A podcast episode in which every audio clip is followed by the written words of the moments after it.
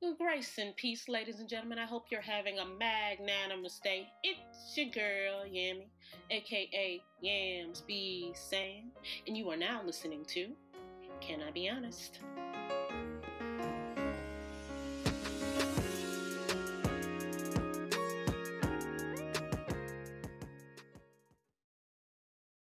Hey guys, thanks for joining me for uh, our second pandemic talk interview.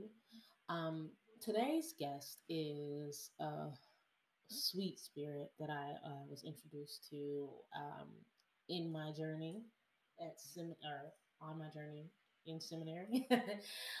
um, I met Pastor Hannah um, years ago. Again, thankfully via social media, we've been able to keep in contact. And she is, is a spiritual formation uh, pastor and a pastor of many things at um, her church. And I thought it only fitting that as many of us wrestle with just kind of our feelings and even even talks of, of our spirit and where we are, you know, in spirituality, that we have a conversation with someone um, who understands, especially those of us who are parents, um, because uh, Pastor Hannah has uh, uh, experience um, as a parent, one, and helping families.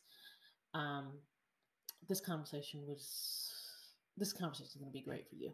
So go ahead, sit back.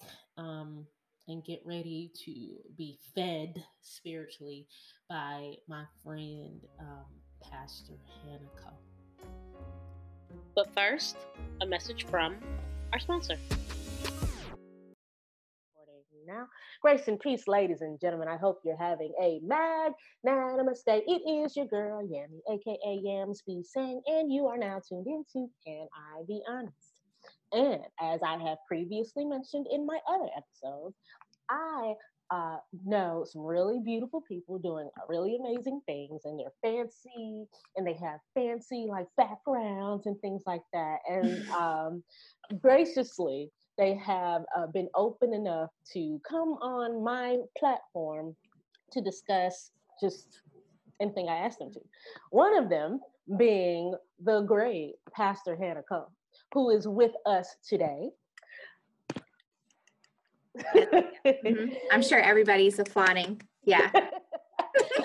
now, I met Pastor Hannah uh, when we attended uh, McAfee School of Theology with each other. Now, uh, my experiences at McAfee are a blur because I was working at the time and mm. kind of went in and off. But I do mm. remember mm. um, Hannah, Pastor Hannah, being so sweet and welcoming. And it's mm. something that even though our relationship has um, progressed more via social media and the connection that we have is usually through like uh, uh, likes or comments or things like that um, that still comes off which made her a perfect person in my opinion to um, have a conversation about this topic which is the pandemic. Now, we've been, um, this kind of month, we'll be focusing on the pandemic because it's still here. it's still a thing. Still and here. it's not going away in the foreseeable future. and Pastor Hannah so happens to not only be a wife and a, a mother, but she is a pastor, and, and uh, her area of focus happens to be around children. So I'm going to let Pastor Hannah talk her talk and give you guys the fundamentals of why like she was one of the perfect persons uh, to get on the show. So pastor hannah tell the people about you. Yeah well thank you. It's it's really an honor to get to be with you and my first thought when you asked me about this is that i'm totally not qualified to be a part of a conversation with you but i am just so grateful that we get to talk and we get to actually catch up a little bit and also hopefully get to bless other people and encourage them um, in these really, really difficult days. So thank you very much for um, the honor of getting to talk with you. Um, so yes, I my name is Hannah. I live in Jefferson City, Missouri, and I am one of the pastors at First Baptist Church in Jefferson City. Um, I grew up in Athens, Georgia, and uh, went to a, a, small private liberal arts college, Berry College in Rome, Georgia, um, and then uh, made the decision to go to seminary um, a couple years after college, after having um, some time to work in a church and go through a discernment process. Um, and so I made the decision to go to seminary, went to McAfee uh, in Atlanta, and uh, worked at First Baptist Church in Athens, Georgia for seven years uh, before finishing McAfee and then coming to um, serve on staff at First Baptist in Jeff City. Um, so, my background is I've done um, mostly program type ministry, if you will. Um, so ministry working with different age groups or or sort of specific groups. So I've worked with children and youth and college students and young adults. Um, and now in my current role, I do work with children and families, um, particularly children birth through fifth grade is my area of focus and their families. Um, and then I part of my role here is also as a spiritual formation pastor. So I um, also now have the opportunity to do something that I absolutely love, which is working uh, with adults and partnering with them um, to discover the work that God is doing in their lives and discerning together how to respond to what God is up to. Um, I am married and have been married for 11 years. Um, we have three children, uh, three girls who are all, um, you know, they're just borderline ready to lose their mind. Um, they have not been in school since March 18th. And we are all gearing up to participate in the grand experiment of children trying to go back to school. So um, that's on our horizon. And that's a little bit about my background and my family. I, again, I see, this is why you are the perfect person. You have experience. Girl. I'm just saying from a uh, not only from a familial aspect, but you have experience with dealing with families outside of your own. Do me a favor, mm-hmm. uh, break down a little bit of, of uh, for someone who may not know anything about spiritual formation, maybe uh, yeah. never heard the terminology. Can you break that down for kind of us? Yeah. So. Um, the way that I understand spiritual formation is that, you know, all of us are being formed in our lives and we're actually all being spiritually formed because we're all spiritual beings mm. so whether you know regardless of what our religious affiliation may be um, we each have a we are spiritual beings and so part of what i do in my little corner of the world is um, partner with other people to hear their stories and to listen for how they sense that god is at work in their stories um, and in the Christian tradition, uh, the purpose of spiritual formation is to be formed in Christ's likeness or Christ's image for the sake of the world. So, as we discern how God is moving in our lives, um, Christians specifically seek to become more like Christ, mm. to be deeply in relationship with Christ. And for the ways that they're formed in that relationship, to become an overflow and to pour out of them into the world in ways that bring healing and light in the world. So that's uh, a little bit about how I look at spiritual formation and kind of what the the purpose and the whole point is in the end is to be formed in the image of Christ for the sake of the world. Love that. Okay, so uh, easy. No, right? Easy. easy, easy. We got it. Now, a perfect, it's a perfect segue into our pandemic talk. Talk to me a little bit, just kind of uh, broadly and you know specific to your your community about your concerns regarding the pandemic. Yeah, so specific to my community, I think it's probably very similar to many other communities. Um, broadly speaking, you know, lots of concerns, not only about health access, health care access right now, and access to testing and all those things that are needed in response to the virus. Um, also, you know, major economic changes that are happening for many people.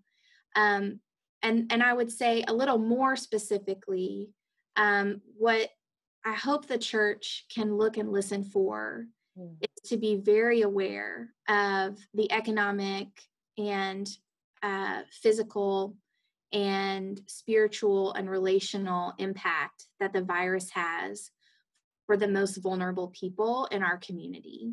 So, in our community, like many other communities, um, at any given time, we have about 14 homeless people, truly homeless, living on the streets in Jefferson City.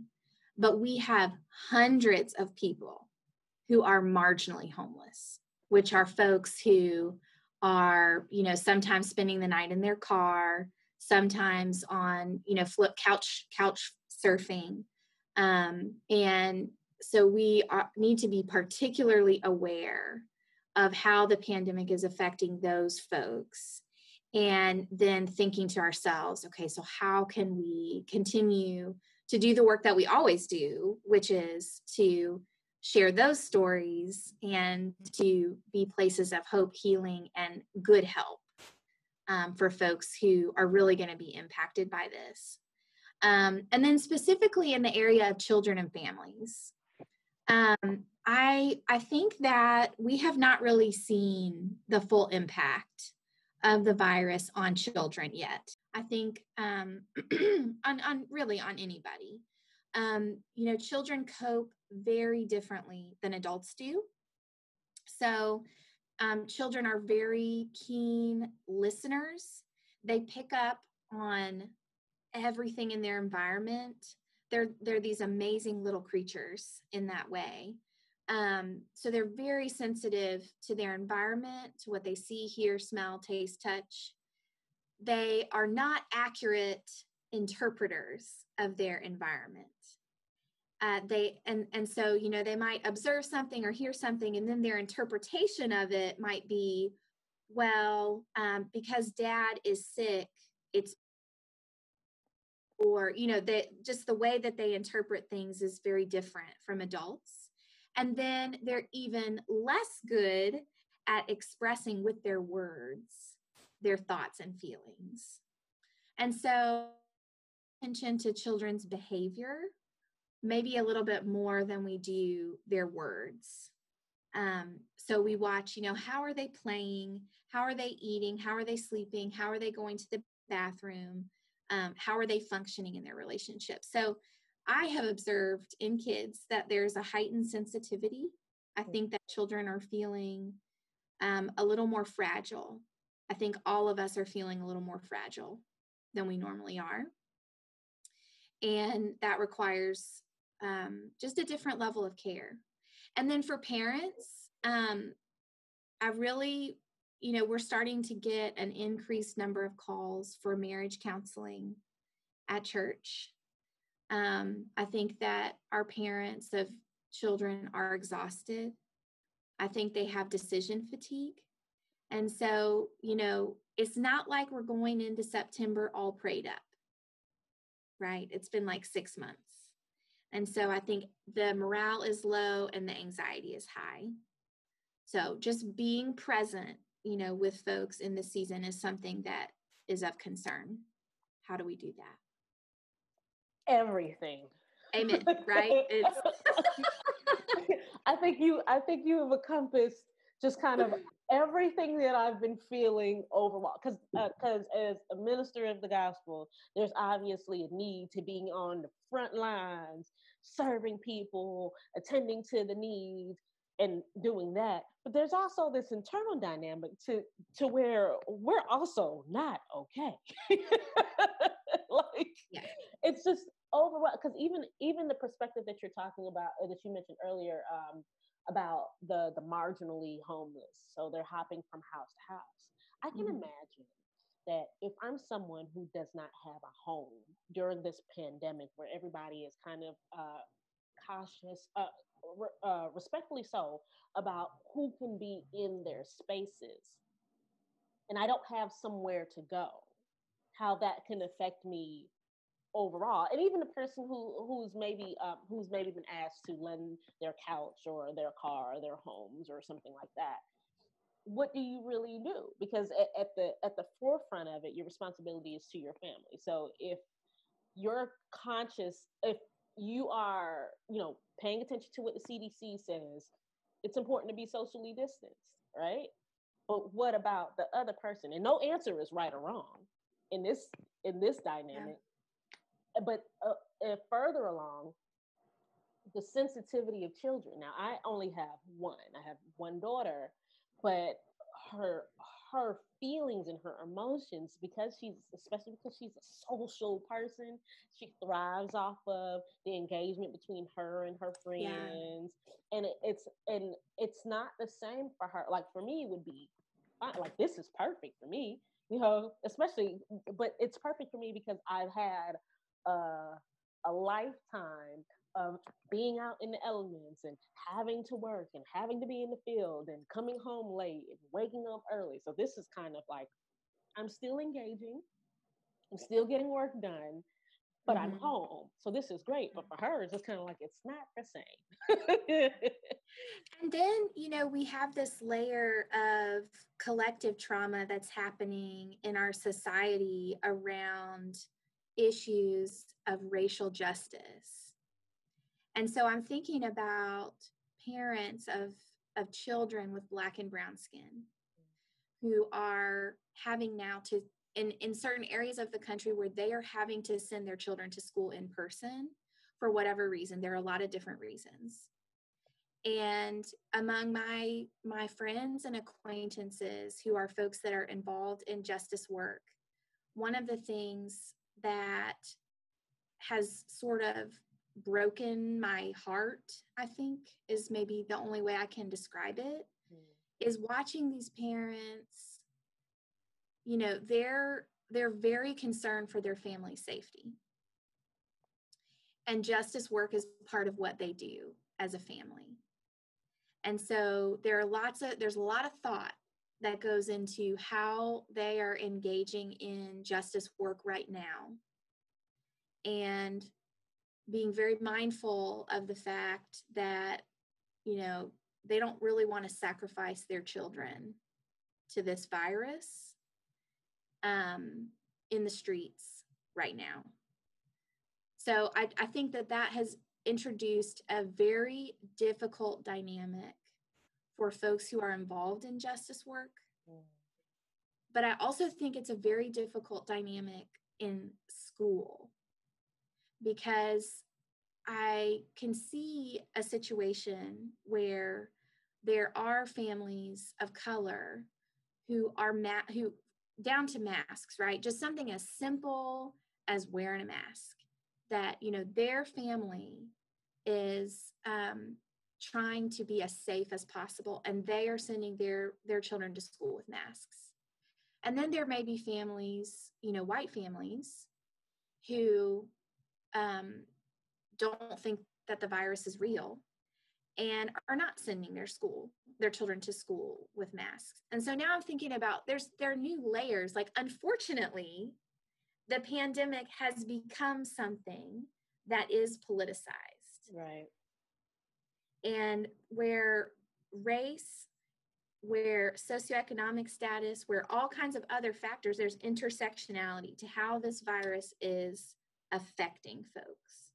And so now our children in school, you know, I just want, I for myself, I want to be very aware of what children are going through, um, and the fact that you know masking is something that um, is a big deal for them, and it also could have these layers of you know race or theology or politics, like all those things have now been put on a mask, which is so bizarre. You know, like it's just the oddest thing that a mask would be politicized. To me, it's but so crazy. It's so crazy. Yeah. Yeah, but yeah. that that's the kind of trauma that that folks are walking through right now. I've made the I've made it a point to verbalize. So I have a daughter who has a um, uh, uh, uh, pre-existing health condition. So even in our weekly or our monthly uh, by month, uh, every month, or every other month, uh, scheduled appointments, the conversation has been, hey, we understand what everybody else is doing, but your kid specifically cannot be exposed to it because if she turns sick, it can get worse. It's it's a different dynamic for her. Yes. But in the same I, one of the things I, have been I've been kind of overt with uh, expressing that with the understanding that everybody doesn't have the same privilege as I do in this moment to be flexible with our schedule. So that's that's something that I do want to make sure I say, and I think you've reiterated very clearly. It's easy for me right now where I am to I, I have the advantage to be like my kid has to stay home. There's no, there's nothing else that we can do about it. You know, this is what we're going to do. And I understand that I'm speaking from a place of privilege, but at the same token, there is this thought that we like it wasn't just the United States experiencing a pandemic. This was a global pandemic. It affected every continent differently. If we had taken the necessary precautions to be a little more selfless. Right now, I, it's my thought that if we, for six months that we had, you know, navigated through the end of the school year, through the summer term, that if we had been more cognizant of, of being our brother's keeper, yes, I don't think that this uh, mask means anything to me. I think this pandemic is, you know, whatever. But for the people who do believe that this is a big deal, let me go ahead and do this. Then we wouldn't be experiencing the problems that we're having six months that we had six months ago again. Like I, it's and and I'm I, I really have had to dig deep into my prayer wall between Christ and myself to really have a firm understanding of how I'm supposed to be empathetic to people mm-hmm. who adamantly refuse to do something that it's that I would consider selfless.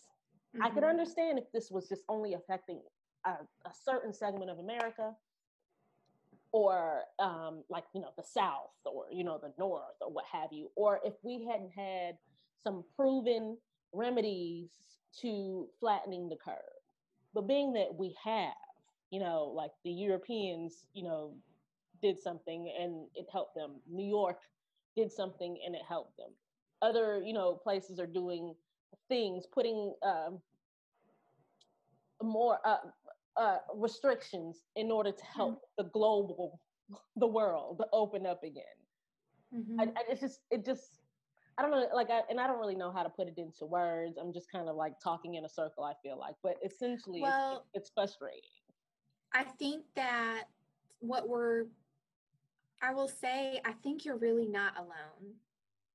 I think that um, one of the one of the most frequent things that that parents are coming to me and talking about or are calling our pastor to talk about um, is the grief mm. that you know this is entirely preventable all of this is preventable uh, we we cannot eradicate the virus at this moment but we are capable of eliminating the virus, which would mean, you know, drastically diminishing the spread.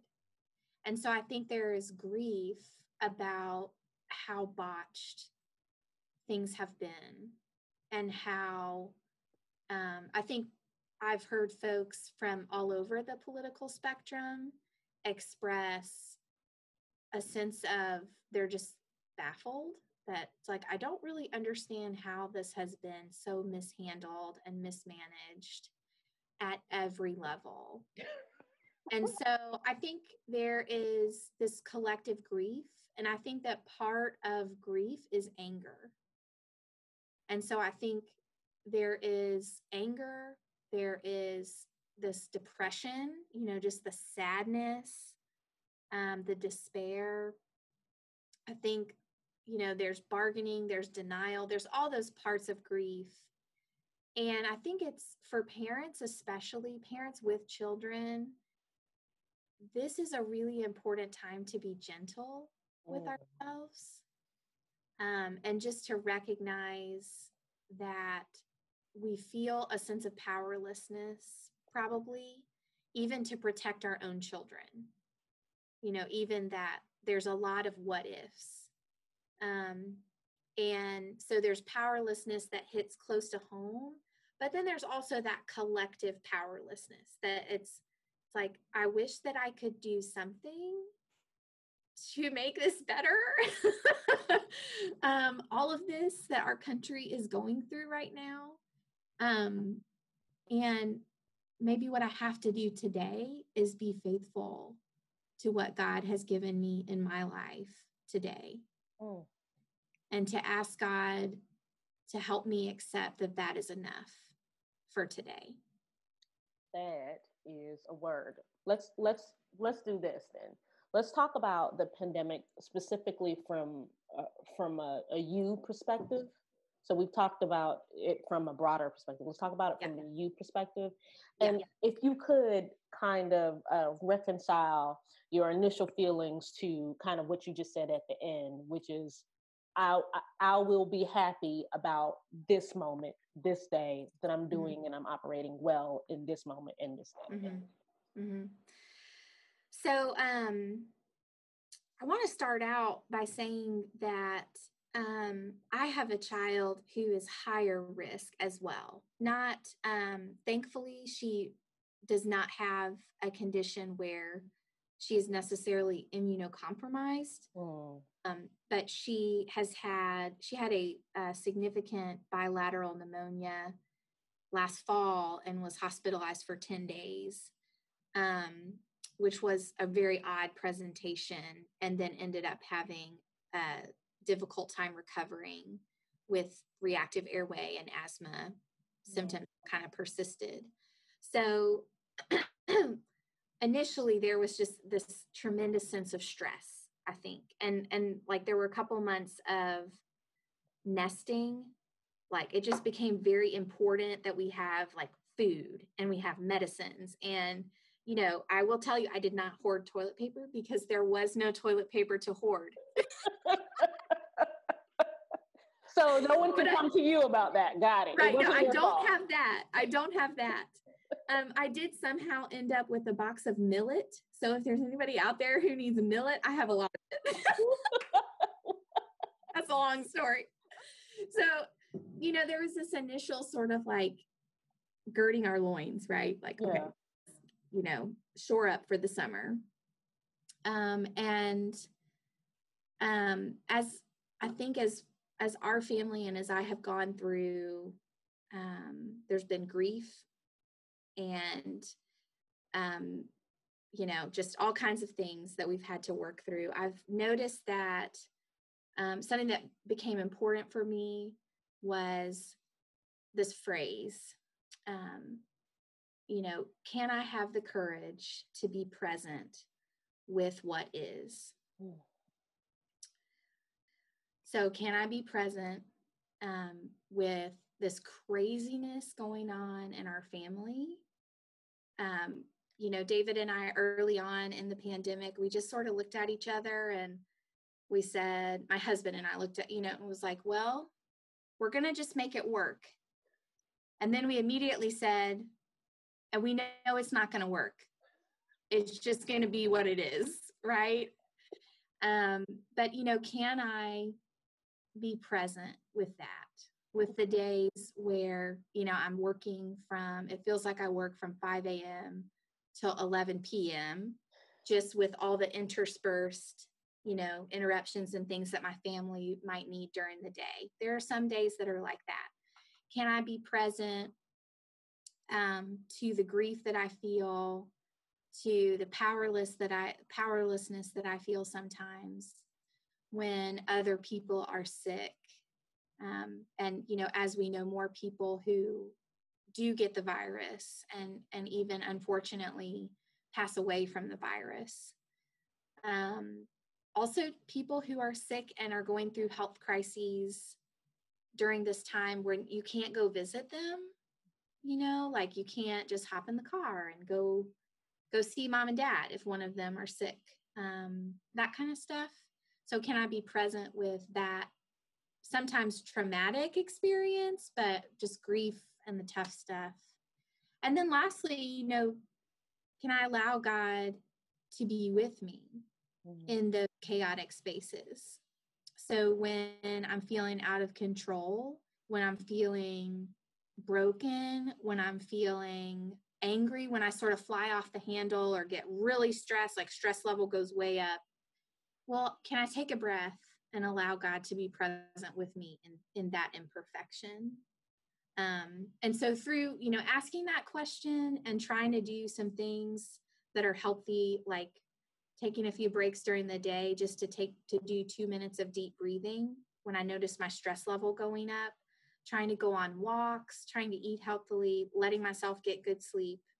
So, in addition to those things, um, you know, asking that question about being present has helped me to to let each day, like when I come to the end of each day, to lay it to rest mm. and to let it be enough. Um, yeah.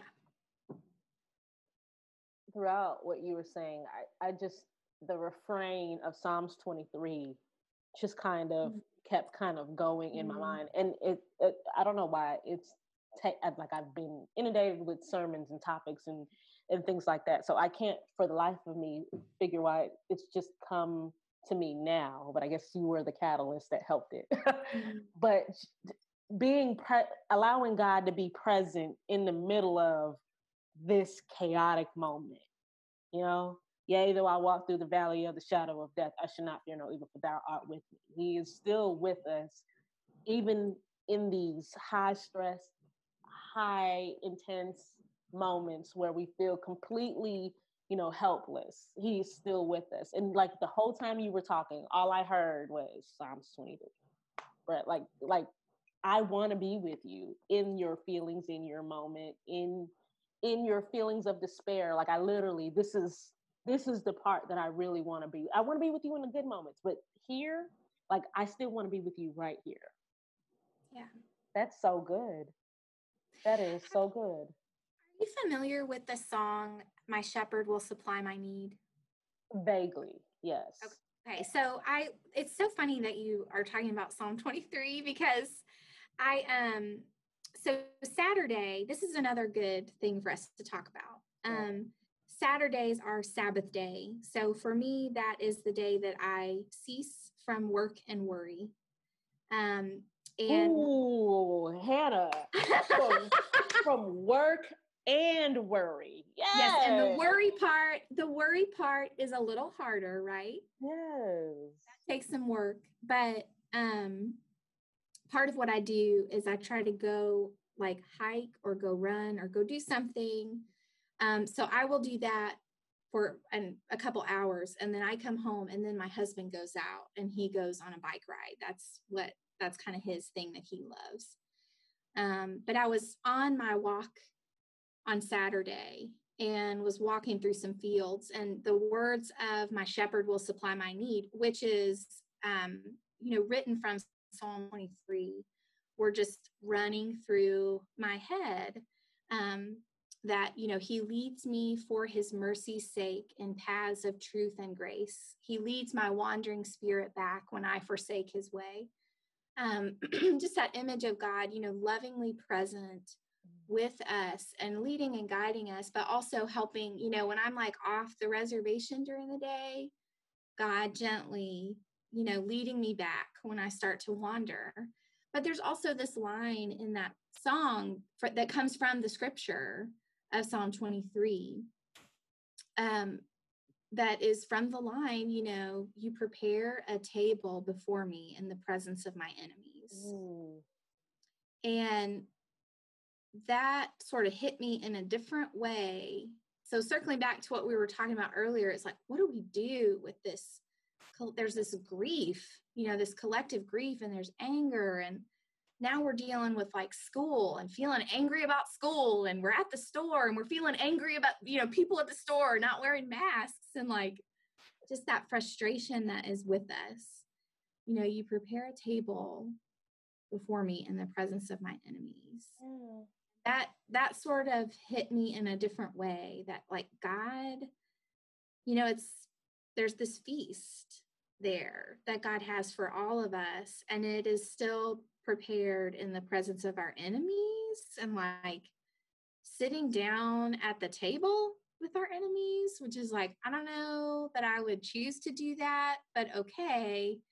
But that was an important word for me this weekend, was just to be reminded that, you know, there is a table and God feeds and nourishes me even in the presence of my enemies. Even in these hard places with folks who we may disagree about how to respond. Right. Good that is that is good because essentially even if we disagree we still need to live with we need to live harmoniously or do our best to live as harmonious as possibly with mm-hmm. each other that's true whether you're and red or you're blue how important i think that is like that is for us yeah. that you know they always say there's that saying that bitterness is like drinking poison and waiting for the other person to die good and it's easy to feel bitter for sure right now. I mean, I know I definitely feel that. Um, but it is poisonous for us. It doesn't benefit us to carry benefit anyone. It doesn't benefit you in the long run to carry the bitterness or operate within that bitterness. That's good. Mm. Pastor Hannah, you preaching, girl. Ah, yeah, you do your thing. so let's do this as uh, I, I, call in my last interview. I called it a benediction as a form of a benediction. So uh, mm-hmm. we have spoken from the pandemic from a you know a wide. Uh, we've cast a wide net. We've cast a smaller net. Let's just bring it on bring it on home for um, those of us those of us with you know children, or those of us who are teachers, you know, people who in, within the school system, just everyone. Um, if you could just kind of bless us with a a, a word of encouragement um, yeah. for our families as we navigate um, this time that we don't, we honestly don't have an end point for. Yeah. So um, I spent some time in Psalm 105 um, over the last week. Mm. And I'd like to talk about that just a little bit as a blessing for folks.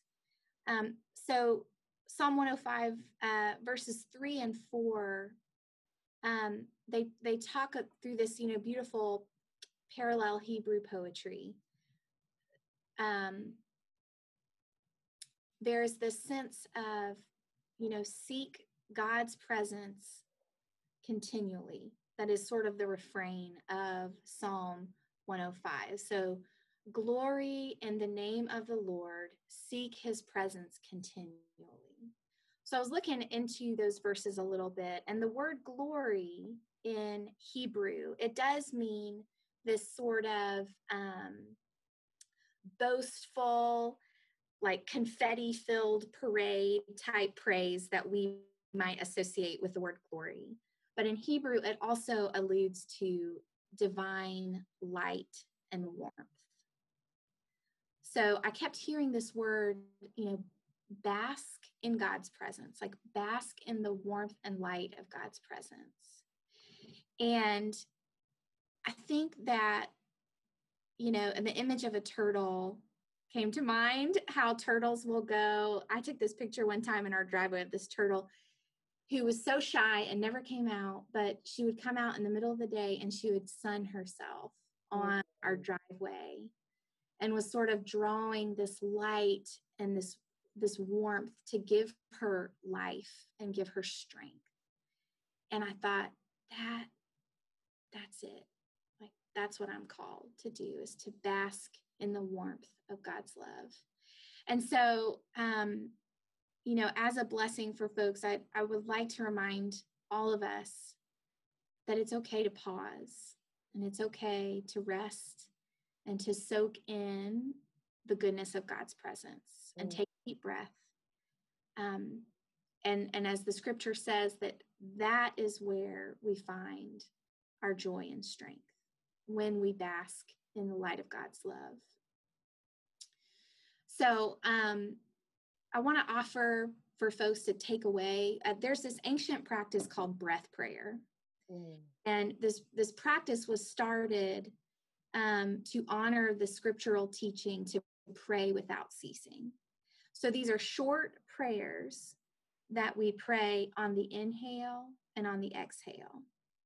Um, and so that means that it's something you can pray anytime. You can pray, you know, anytime you're breathing, right? Which hopefully is all the time.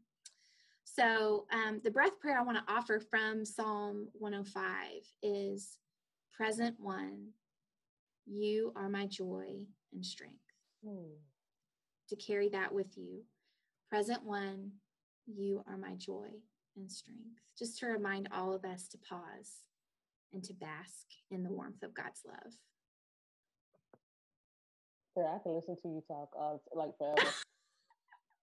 this was put you to sleep, aren't I? no, that, no, this was, but it's it's a perspective that that counters um kind of the mm-hmm. news or like social media. It's just a, a, a different perspective that I think that we all needed, and it's a peaceful one. So I, oh God, for so, for someone who said that she didn't feel honored, girl, you didn't you didn't sprinkled your little blessings all over. well, I'm so glad. I still am not quite sure that I'm qualified, but I have loved getting to talk with you. Oh my God. Okay, let me pause this so we can talk. Um,